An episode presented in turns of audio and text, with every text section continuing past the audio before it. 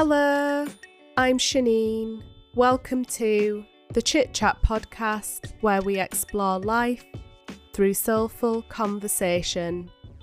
I'm joined today by Donna Mackenzie Smyth, and we're going to explore her experience of creatively navigating the menopause.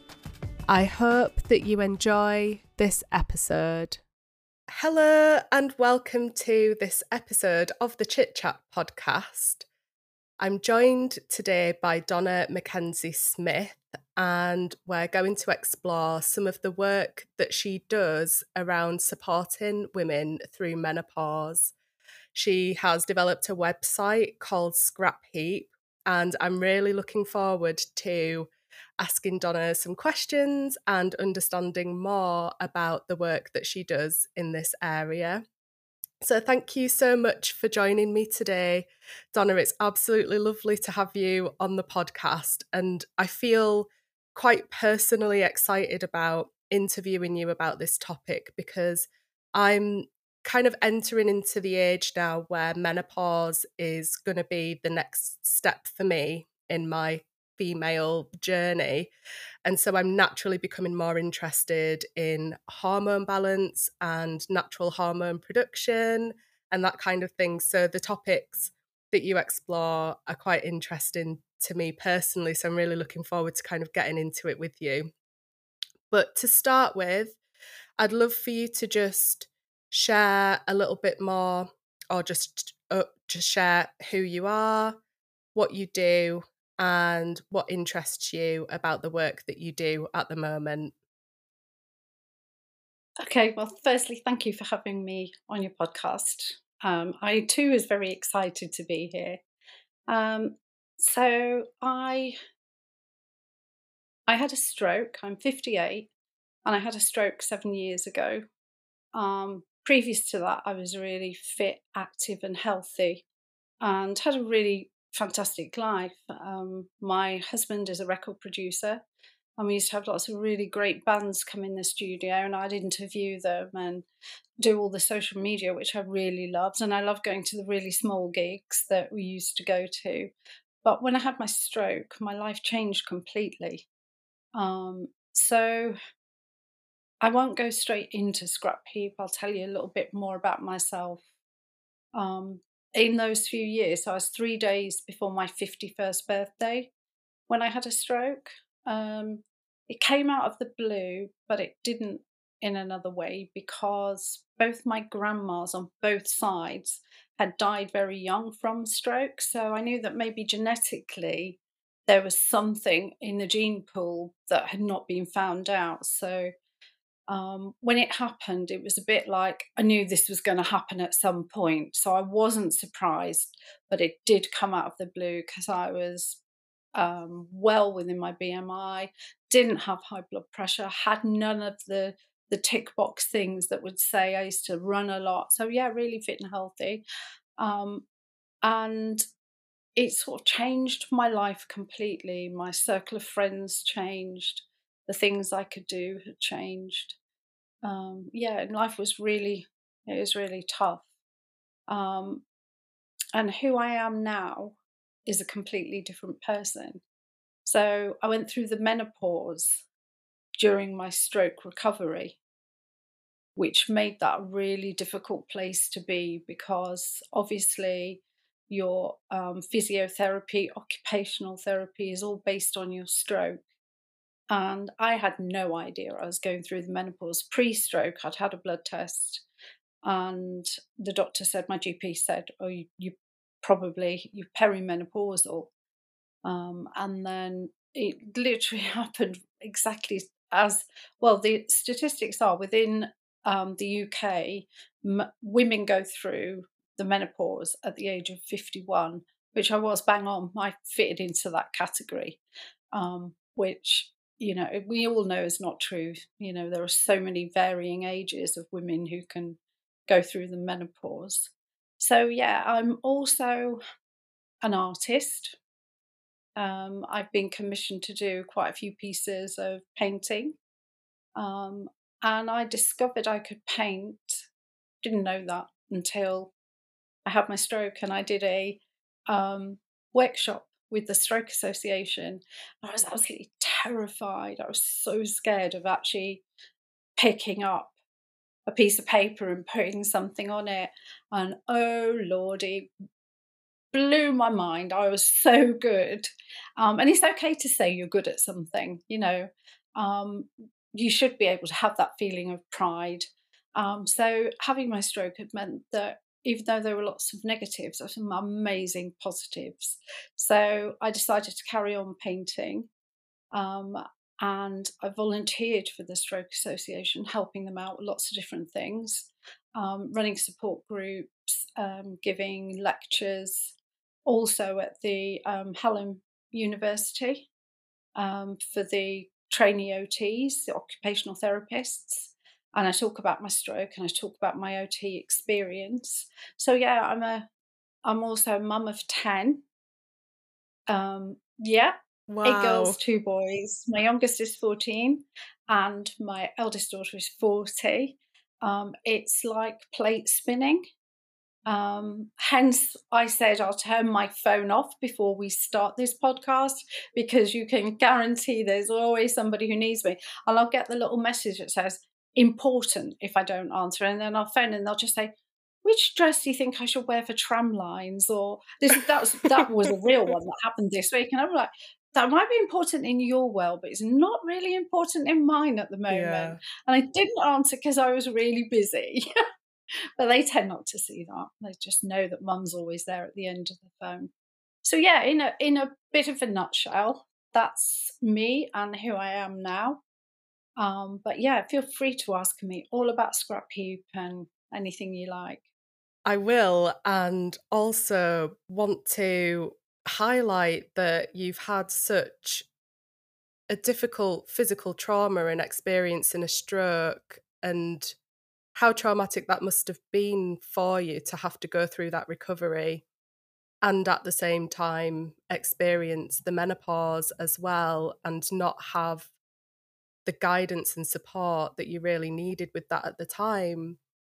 What I also want to highlight is how you found new purpose in that experience, how you've transformed that difficult time into new skills such as painting that you didn't know that you had and a new outlook and a new purpose for your life. So I just really want to acknowledge that and how wonderful it is that in that dark, difficult period, you found light for yourself in new activities and new skills that you could develop and share, and also using your experience to help to train others as well. That's you know, such a wonderful way of using difficult experiences, I think, if you can turn them around and use the knowledge and the wisdom that you gain from that experience to help others have a better time if they go through something similar.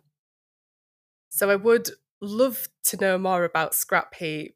I'm happy to just let you explore that in your own time and way what would you like to share with the listeners about what you do with Scrapheap?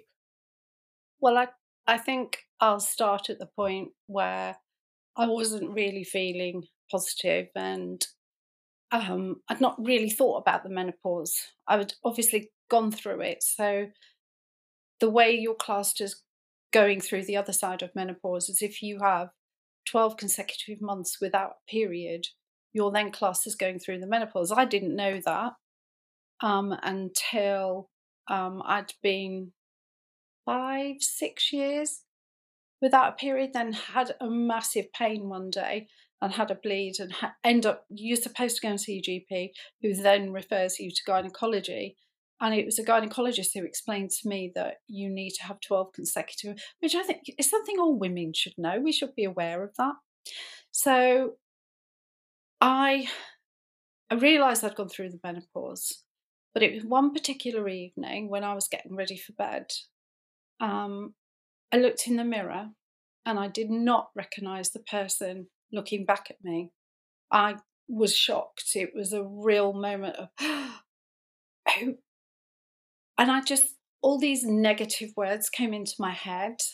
Um, oh, things like sweaty, bulbous, fat, ugly, old, worn out, tired. And then all of a sudden, this reality of who we are as women and what our purpose is in life. I then had this moment thinking, what every purpose like breastfeeding my children, giving birth, nurturing them is sort of all of a sudden it felt like it had all stopped for me. So I decided to write down the words I was feeling and I thought, I'm going to do this again in a couple of days. So I did the same again, looked in the mirror, felt the same, decided to write all those words down. And in that moment, the word, well, you're really on the scrap heap now. And I decided that I had to address this because if any of my girls came to me with those negative words about themselves, I'd have been horrified. I bring them up to be strong young women and independent women. So I was really shocked that I felt like this. And I also had a moment of clarity when I thought, I love a scrap heap. I, my dad used to take me to car breakers yards and I used to love it. Um, I used to, as a small child, I used to travel around every jumble sale that I could go to. And I'd be only about seven or eight. And I'd wait until the end. And I think that a lot of the women would feel sorry for me and say, here, you know, you can have the, what's left on this table for 10p. And I used to go home with bags and bags. These were women's clothes, and I was so small, but I used to take them home and cut them up and make them fit me. So anyone else's rubbish. Can't go past a skip without breaking my neck to have a look inside. um, so I realised that the word scrap heap was how I felt, but I was going to change the narrative around scrap heap. I wanted it to be a positive place, not a negative place.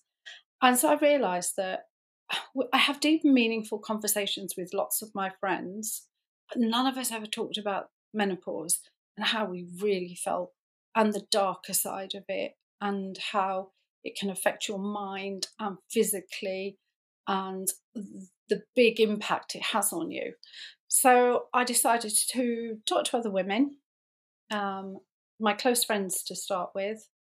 And there were points I can say a couple burst into tears because they felt that relief of being able to talk about it. There's a lot of um, really positive female celebrities on the TV who have access to um, all the different HRT, um, testosterone gel, everything. But a lot of us, we don't, you know, that's not something that we can have. So I decided that I was going to create um, an image of each woman's individual menopause journey. So what I would do would be I'd whether it was negative or positive, it's entirely up to them. It would be led by them. We would have a conversation. And through that conversation, I would pick out things that I thought that's really great, that's really wonderful, that expresses really well. And yeah, we came up with Scrapheap. And I'm working with somebody amazing photographer called Laura Page. And the two of us worked together with our women. Um, so yeah, we we had an exhibition in I don't think when it was January this year that was supported by the um, Art of a Healthy Lifespan through the Sheffield University, and they paid to curate it. So it was, and it's in the showroom. You know the little gallery of the showroom. Little, it was big. I was so in awe. I was absolutely um, it was just amazing. So I also realized that if I was going to show these women's stories, that there also needed to be some information and knowledge behind it. So I decided to have 51 images um, because that represents the um, average age in the UK, but certainly doesn't represent our women um, because they all went through menopause at different times. And I also decided that um, we were going to have a little timer so that for 12 seconds, we set the timer and you write down how you feel about your body in a book that I have. Um, or you can just write down what you feel about the exhibitions tally up to 12 seconds is not very long at all. And it was just absolutely brilliant. The 12 represents the 12 missing periods. So it opens up the conversation about, you know, 51 with the images, 12 seconds, you know, it just is fantastic. I was so in awe of myself. I was so proud of of this. There were points where I had because I'm a wheelchair user, I had to sit in my chair and more or less pinch myself thinking, you created this. You made this happen. Um, and the images are really powerful. They are so powerful. Um, in sort of a one of them was two close friends, sisters, um, and they got diagnosed with the BRCA1 gene whilst going through the menopause. And they'd never really been close before, but this totally brought them together as sisters because they realized that their journey was going to be really difficult. So Laura and myself we got the coding for the BRCA1 gene. And so it's an image of them two sat together very close, and the BRCA1 gene is totally covering them. So that that's an idea of of what the images look like. It's so creative and I love that creative way of addressing topics and issues that are challenging for people, but also finding the little pockets of beauty and the ways in which we can still celebrate each other yes. and our experience.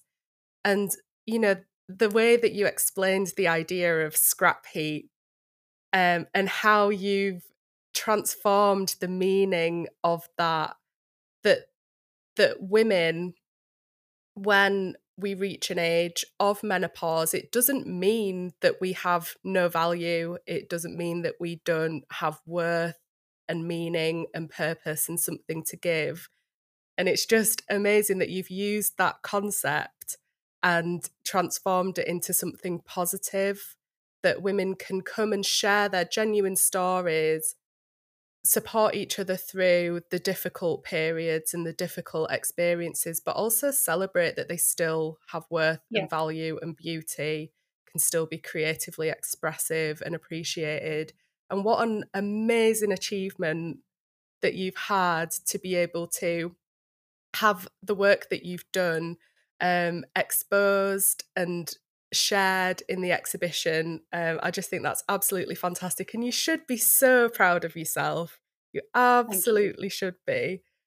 Um, so I think what I would love to know more about now is your personal experience of going through the menopause and how you found your way of making that something that you wanted to do something with what what was it about that experience that was so significant for you that made you want to fill that space of misinformation or lack of information and to give back your experience in a way that could be helpful? I think for me it was that scrap heap moment, that defining moment of you've changed, you're a different person. And for me, being able to turn it into a positive through scrap heap rather than a negative. Um, so I hate my boobs because they're not my boobs anymore. They just feel different. They weren't what I had when I was younger. They're completely different. Also, um, I can't take any HRT or anything at all due to having a stroke. And also, they found out post stroke I'd got a clotting disorder as well and a hole in my heart, which caused the stroke. So um, I just can't take HRT. So I've got, I think I've heard it called the Meno belly. So it's, I feel big around my waist. My boobs are definitely bigger, and I hated this area. This was the one specific area that I really focused on negatively. So I decided the first image to be done for Scrapheap was going to be my image. And I, was, I wanted myself wrapped from here down to my belly in cling film. And I was then going to have my picture done with my boobs and bellies. For me, it was portraying that those parts of my body have changed and I don't need to hide it away. I need to celebrate my changes and not feel negative about them. But the cling film was to distort the way I was thinking at the point when I realized, you know, I felt really negative about things. So I filled my space with um, understanding how important I am for my girls. And by doing what I do, um, I had the first conversation with my daughter, which I never would have had. You know, she said to me, and she's 30, she said, Mom, can you tell me about the menopause? Because I don't know anything.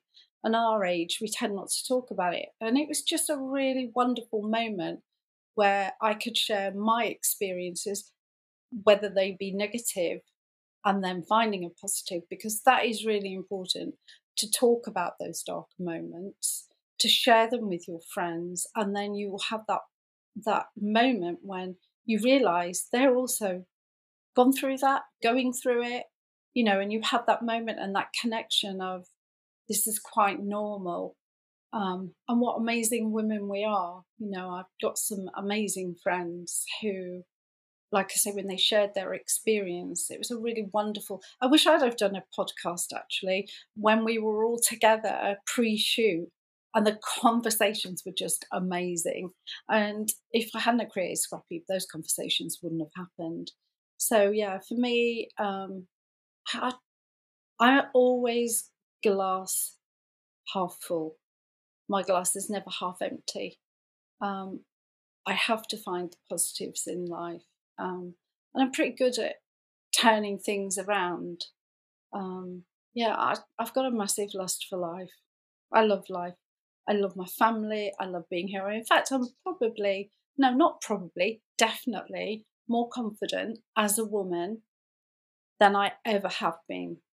I feel far more positive. You got to think, don't have any periods. That's a bonus.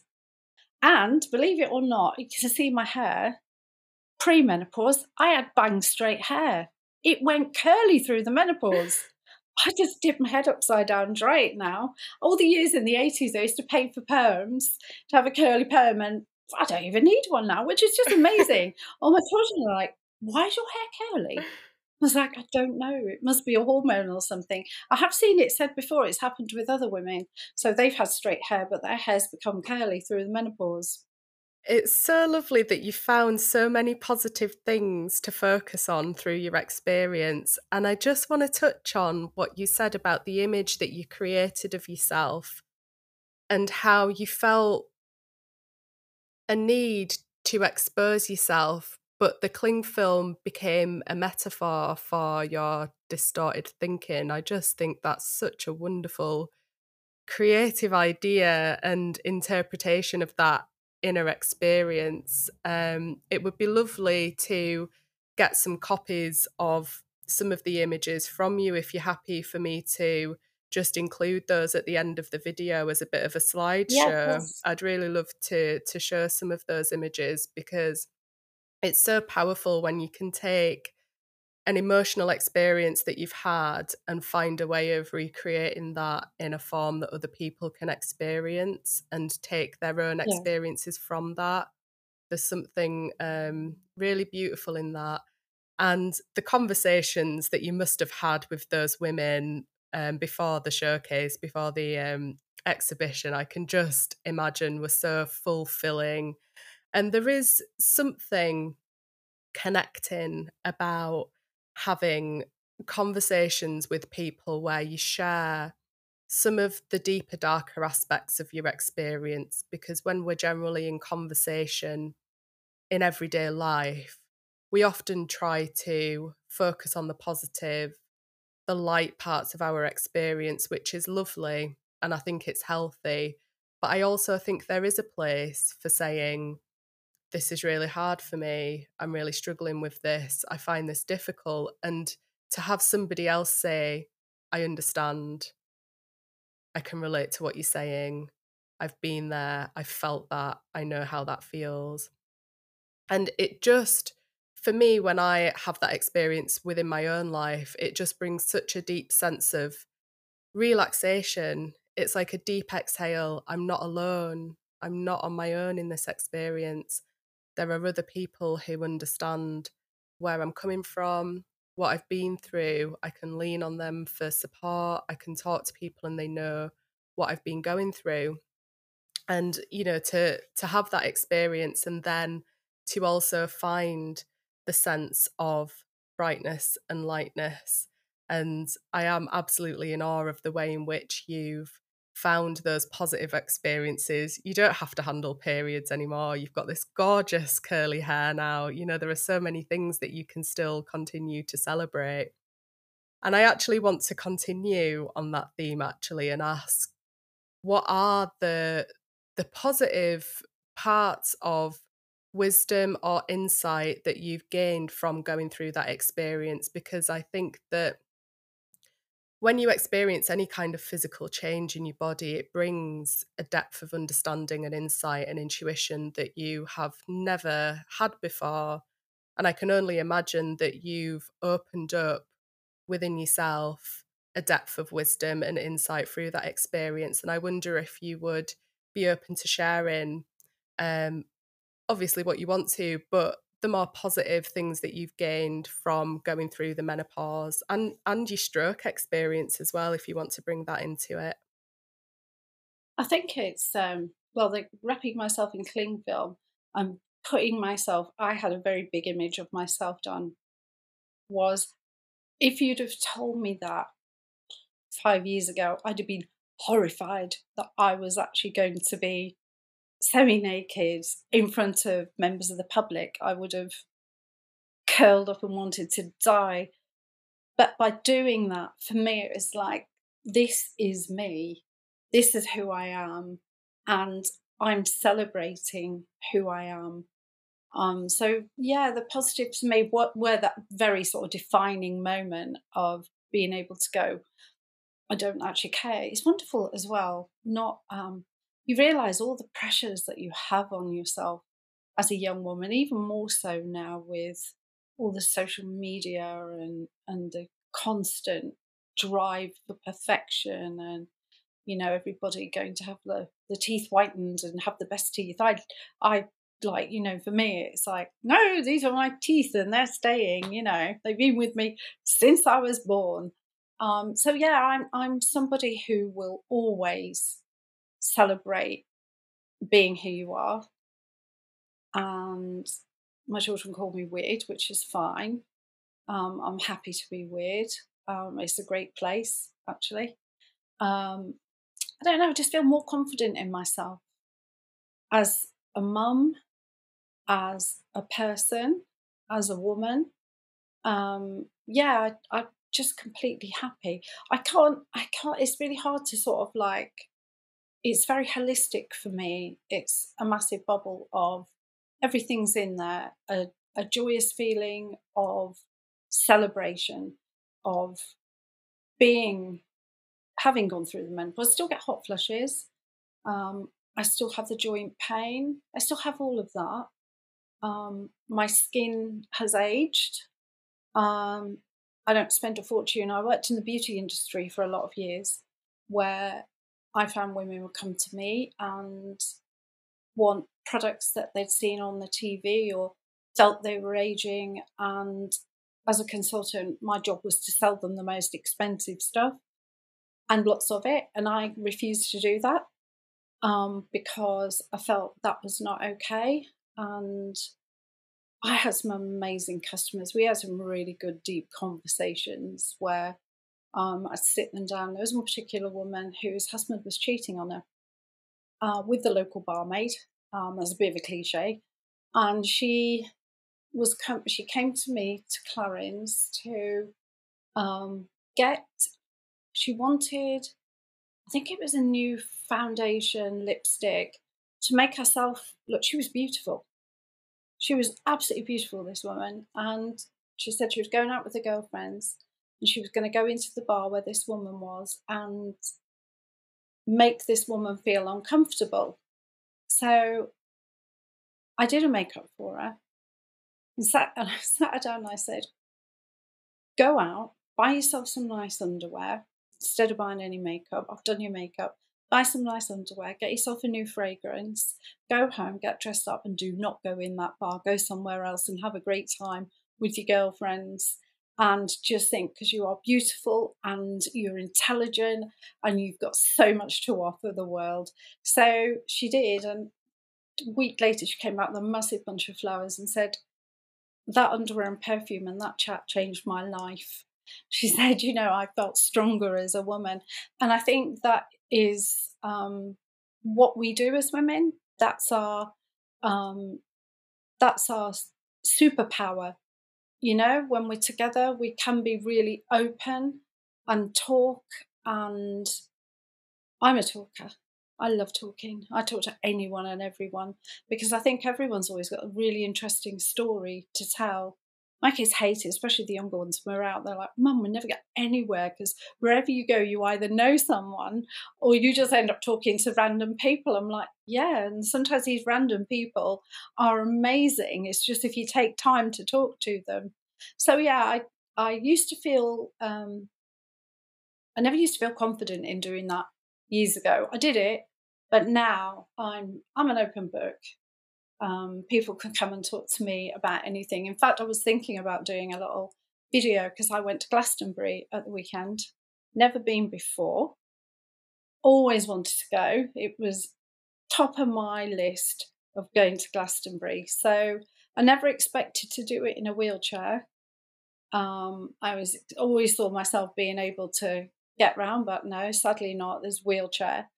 Um, it was hard work it was.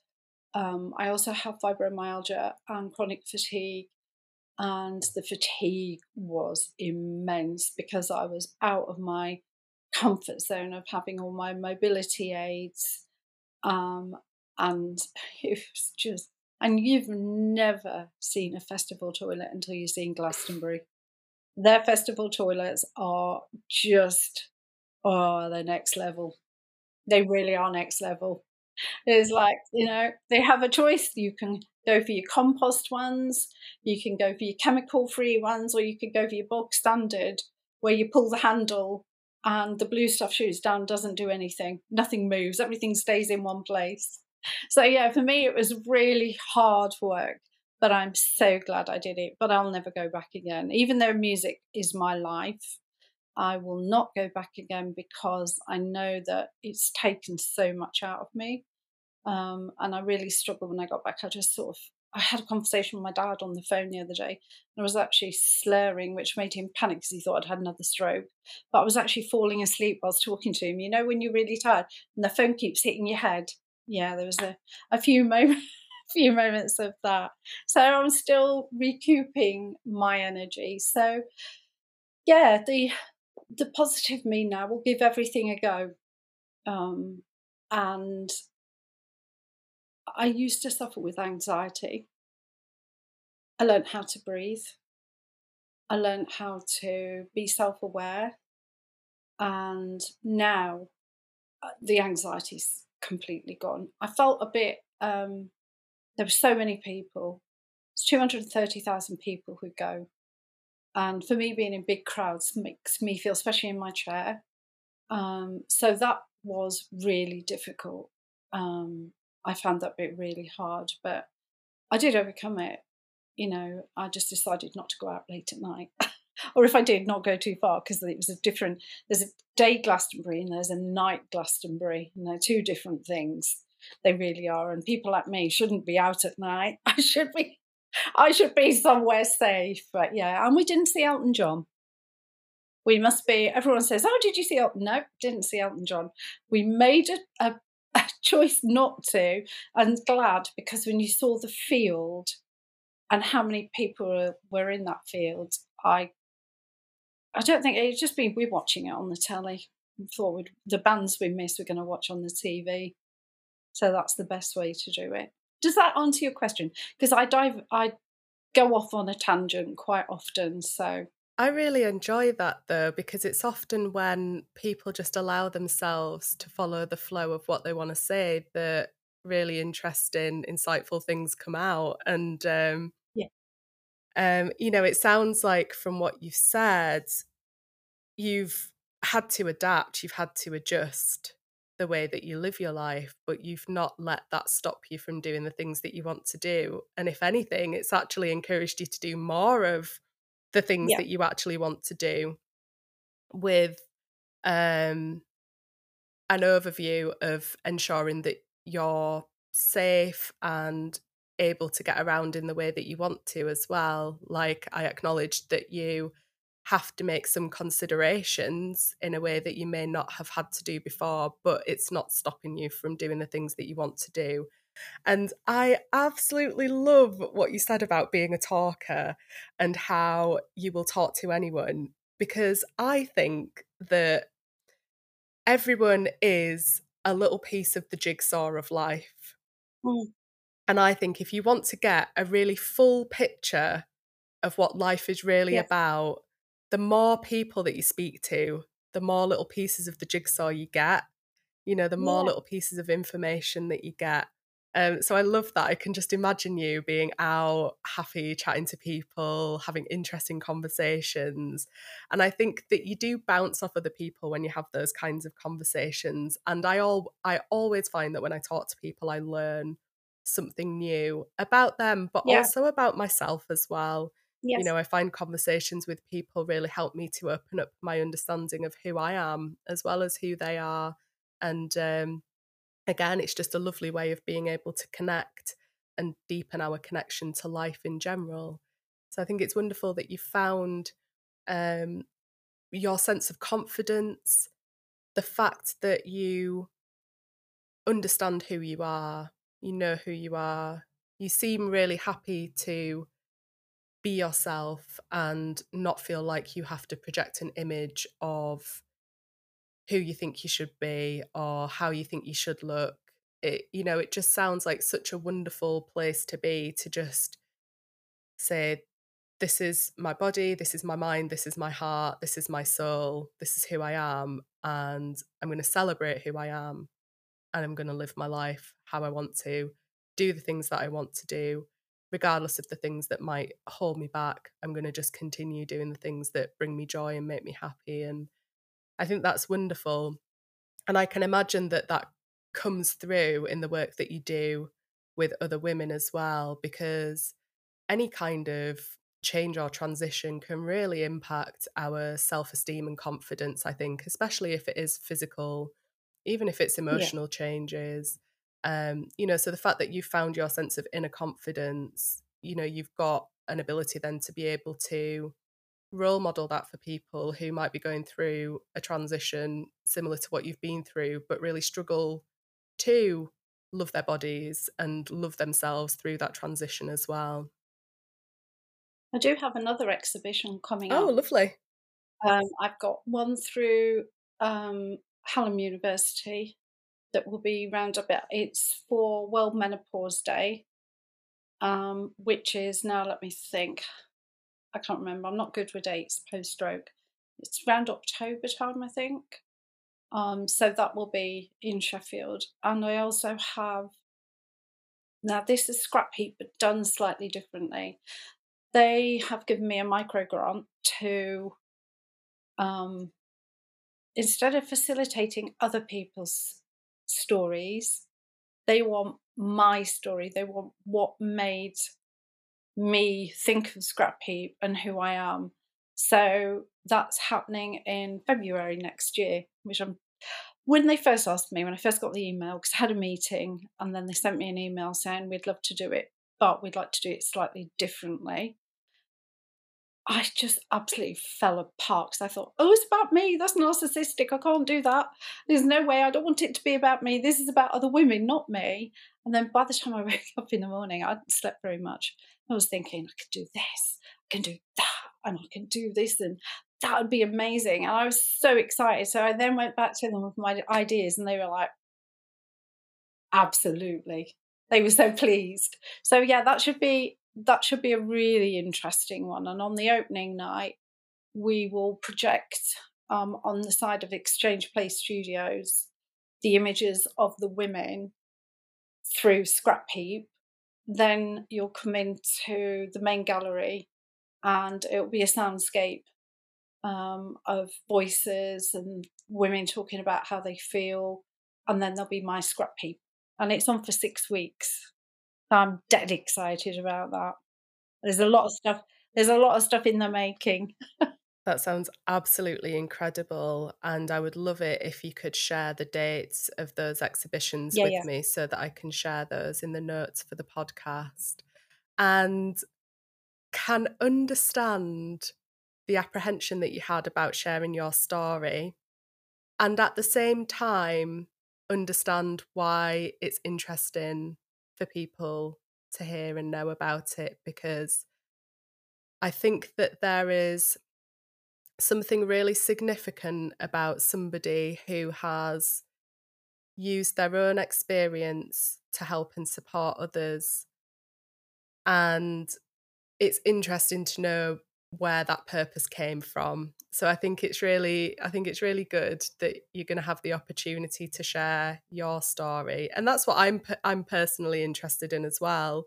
You know, I want to hear more about you and what motivates you and what inspires you to do the things that you do to help other women Um, because um, that you know that's what's really interesting for me personally but i think that that will be a really lovely exhibition as well. So i'm glad that you've owned that and you found the confidence to go actually it's not narcissistic. This is just an opportunity for me to share my voice my story yeah. what i've been through and even you know even that still has the potential to help influence and support and inspire other people as well. So i'm really hoping that that goes well. I'm sure it will. Um yeah sorry go on. I was going to share something else with you which i'm not sure whether i should but you can edit it out if you want. i won't. Go now on. when i was this is this is funny. This is uh, my husband said you gotta the world has to know this. So when i was at glastonbury for the whole week i got really constipated and because you're eating different food, I eat lots of fruit and veg and eat lots of different food. And then on the leaving day, my husband had to go off and get the car and bring it back, which all in all took him about an over an hour. And I got out of bed and I thought, I need a poo. And I can't get to the toilets on my own. And because I didn't have the mobility scooter I was using had gone back. I couldn't get to the toilet. So if, even if I got to the toilet, I wouldn't be able to get off it because I'd need help getting off it. I had to poo in a carrier bag. I actually had to do that. And it was like, this is the first time in my life that I've had to do something like this. And it's just the thought of how many other people have had to do that at 58 years old in a carry bag. So I got this lovely text from my husband as he'd reached the car. It said, um, Donzi, I love you so much. I hope you're okay. And the text I replied with is, You might not love me as much as you think you do when you get back. And you realise what I've done. So yeah, that was my that was my moment of of shame. Uh, but it was actually quite clever to think do that. You know, I had to come up with that one. Yeah, I I imagine that it's for you, that's just you living your life and doing what you need to do to take care of yourself.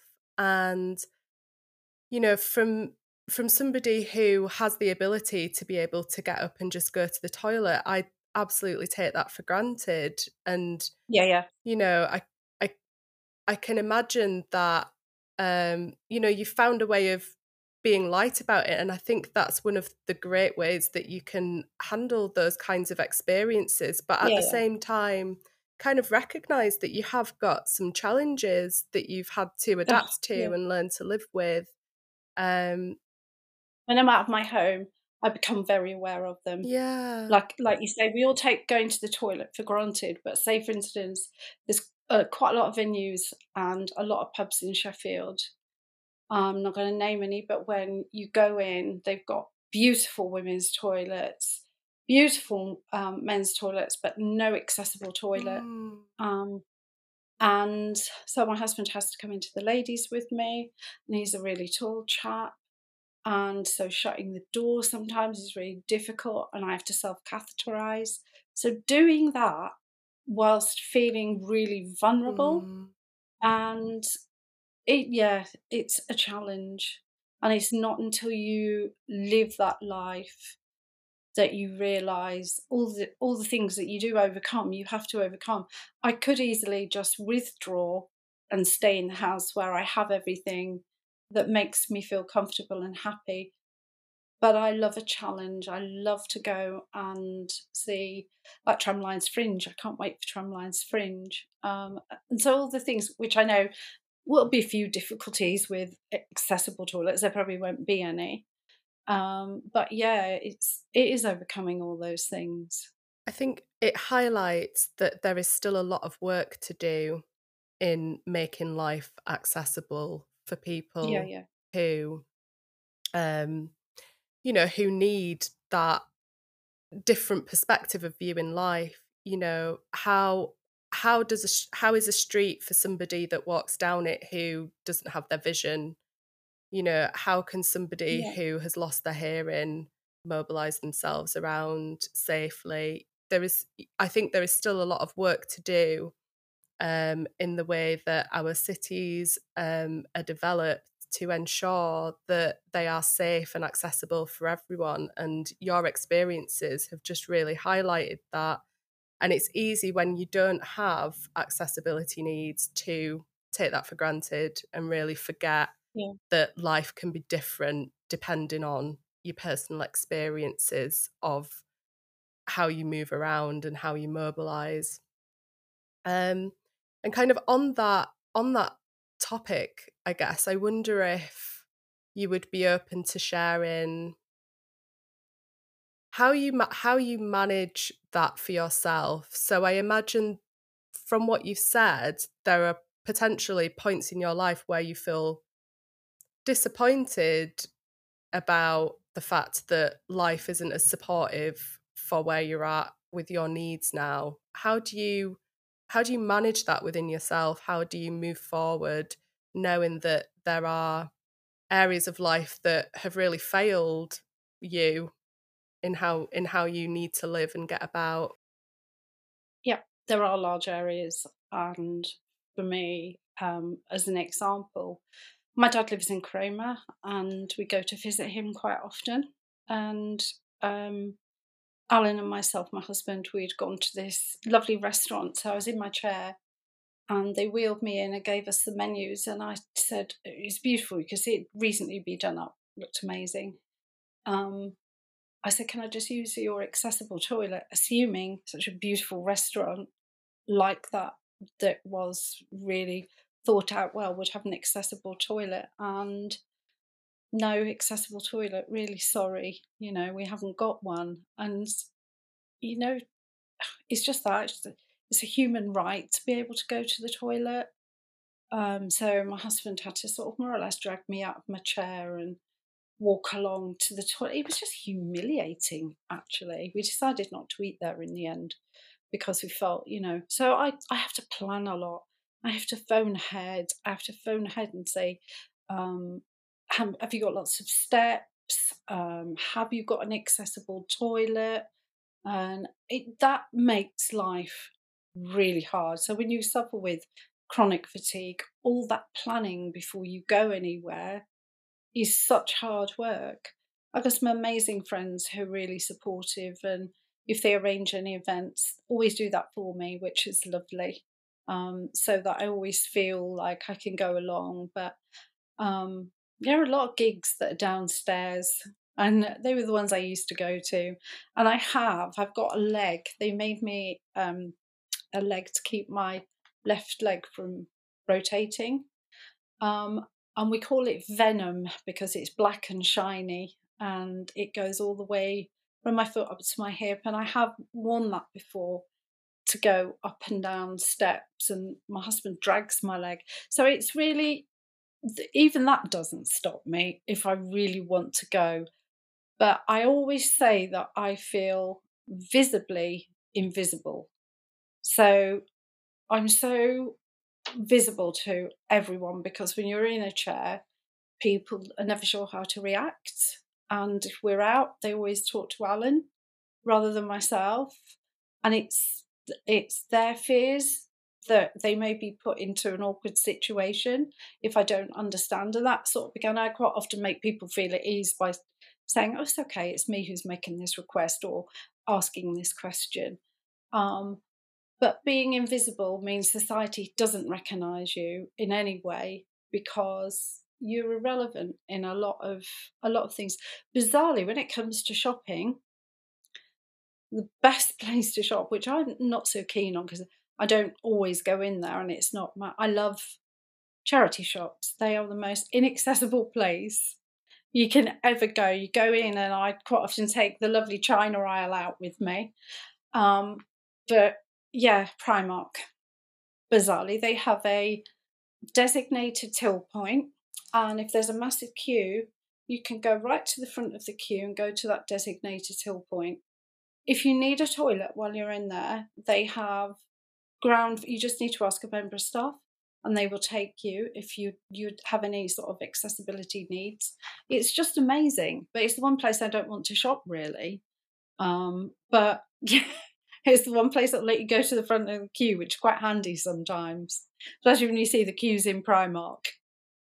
It, I think there are a lot of places that could learn some lessons from how Primark have treated you when you've been there, and can also understand yeah. why you wouldn't necessarily want to shop there as well. But the experience that you've had there, I think, is something that could and should be replicated in more places so yeah, that you don't find being out and about as challenging as you might do at the moment. And it's great that you've got friends and family to support you. And what really came through for me was just your absolute determination to just continue doing the things that you want to do, regardless. I really get the sense that you will not let anything stop you, and I really admire admire that. And also at the same time recognize the challenges that you will have inevitably had to face that other people may not have had to face and just really want to honor um you know how you've moved through those and and worked through those and still found your own sense of confidence and dignity and self-expression through that. Um so I what I would really love to know now is for anybody like myself who can see menopause on the horizon as something that we are inevitably going to be walking through as an experience, what would your wisdom or insight be for those women who maybe haven't had the information and the knowledge and the experiences that you've had around menopause, but want to prepare themselves for that experience as it comes up? Um, I think research, talk to people, um, understand that HRT isn't your only option. There are other ways, um, and there are ways of by just putting your feet in the grass um, and grounding yourself and celebrating all these changes. Um, you know, you, women have done this for a long, long time since existence. You know, apart from when they die because they've been eaten by a dinosaur, whatever. But you know, this is this is something that we have, and you know, it's it's a really it's a slow change, but some of it is very um, just something that you've never experienced before. I'll give you an example. I would go to the toilet. We've got an accessible toilet upstairs and downstairs. So if I use the one downstairs, when I used to sit, this is a couple of years ago now, when I sit on the toilet, I couldn't remember what was on the other side of the wall. I couldn't remember what the outside of my house looked like. Now, I actually thought, I've got dementia. I've got early onset dementia. So how can I not know what's on the other side of the wall.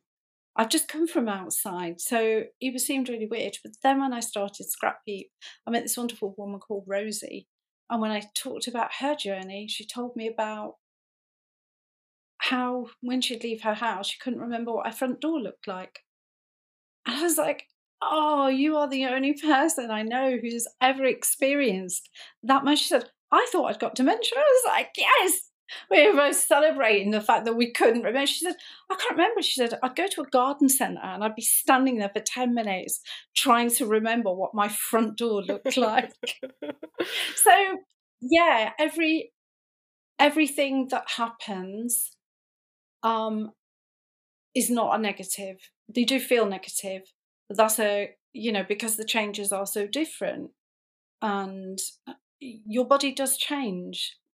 But also, if you need any um, medical intervention, it's really good to get a good GP who you can talk to openly, honestly, book a double appointment.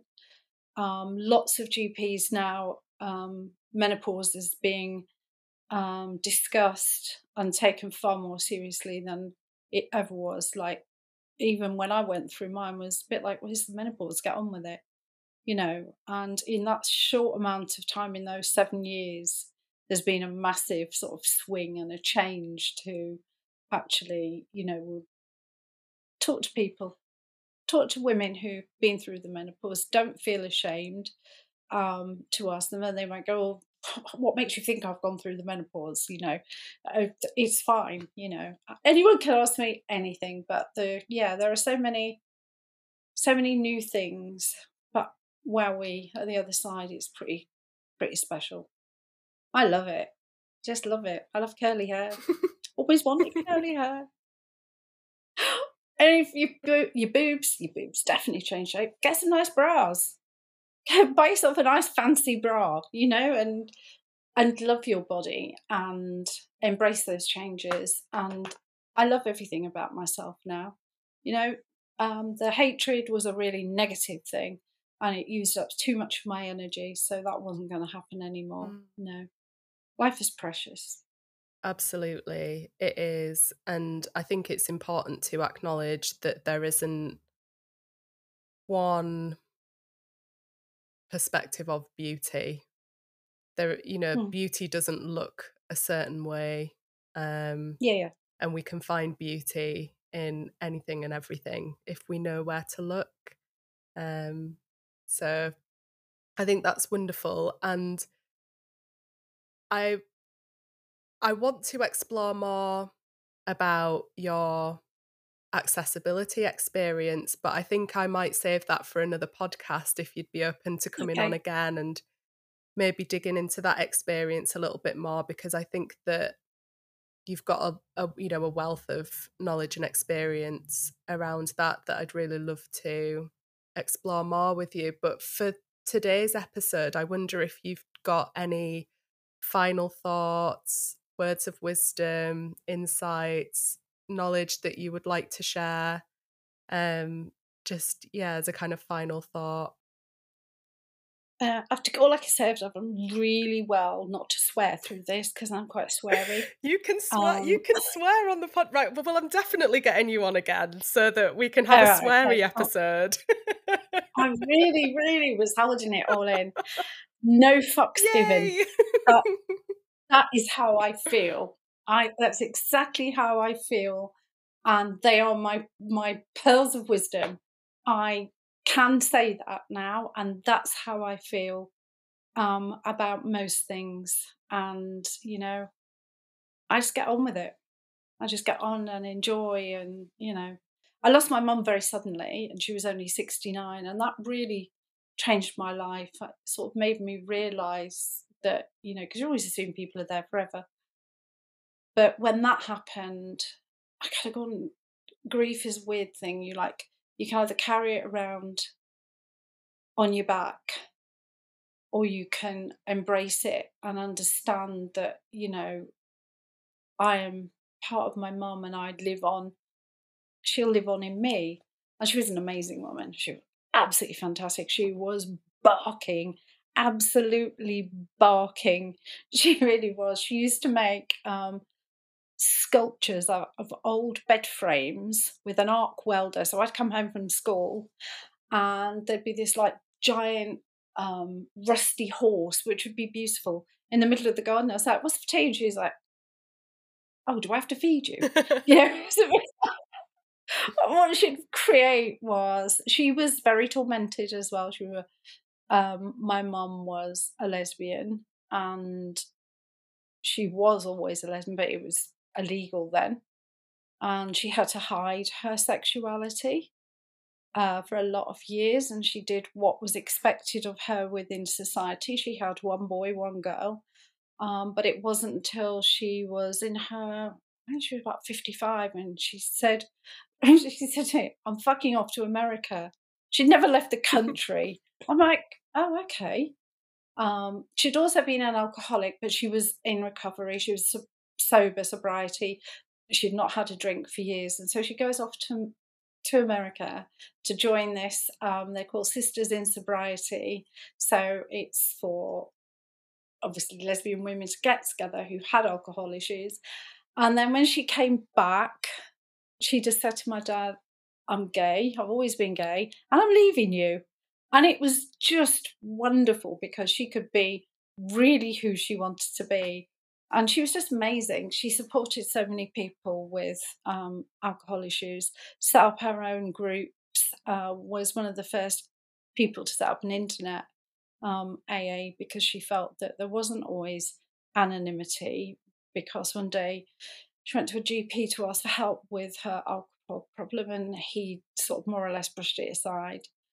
And then 10 years later, at a meeting, her GP walks in. So she felt, you know, for him, that must have been really uncomfortable. Um, but, you know, that, that didn't feel, and then that was at the point where um, the internet was taking off and we were all home computers, even though they were massive. And my mum was always incredibly techy. Um, as a kid, she'd take everything apart. She'd take a radio apart when she was about five and then put it all back together just to see how it worked. Yeah, so she's an amazing woman. So losing her made me think I've got to live every day for her. That's what she would want. Mm. That's beautiful. And it's lovely that you've been able to take that from her life, that yeah understanding that it's important to be true to yourself and live as much as you possibly can in this life. Thank you so much, Donna, for taking Absolute the time pleasure. to join me today. Um, it's been such an insightful conversation. Thank you for sharing your experiences and your wisdom and your knowledge. I would absolutely love to have you on again. I feel like there's so much Thank more you. that I want to ask you about. Um, so yeah, it'd be lovely to have you on again at some point in the future. But please send me um, details of your exhibitions, your upcoming exhibitions, how people can get in touch with you if they want to connect with you. And it would be lovely to have some photographs that you've produced to to kind of share as a bit of yeah, a slideshow yeah. at the end of, of the podcast. Um, but yeah, thank you so much for taking the time to be here. It's been a pleasure. Pleasure. Lovely. Thank you. Thanks a lot. Take care. Thanks. Bye. Bye.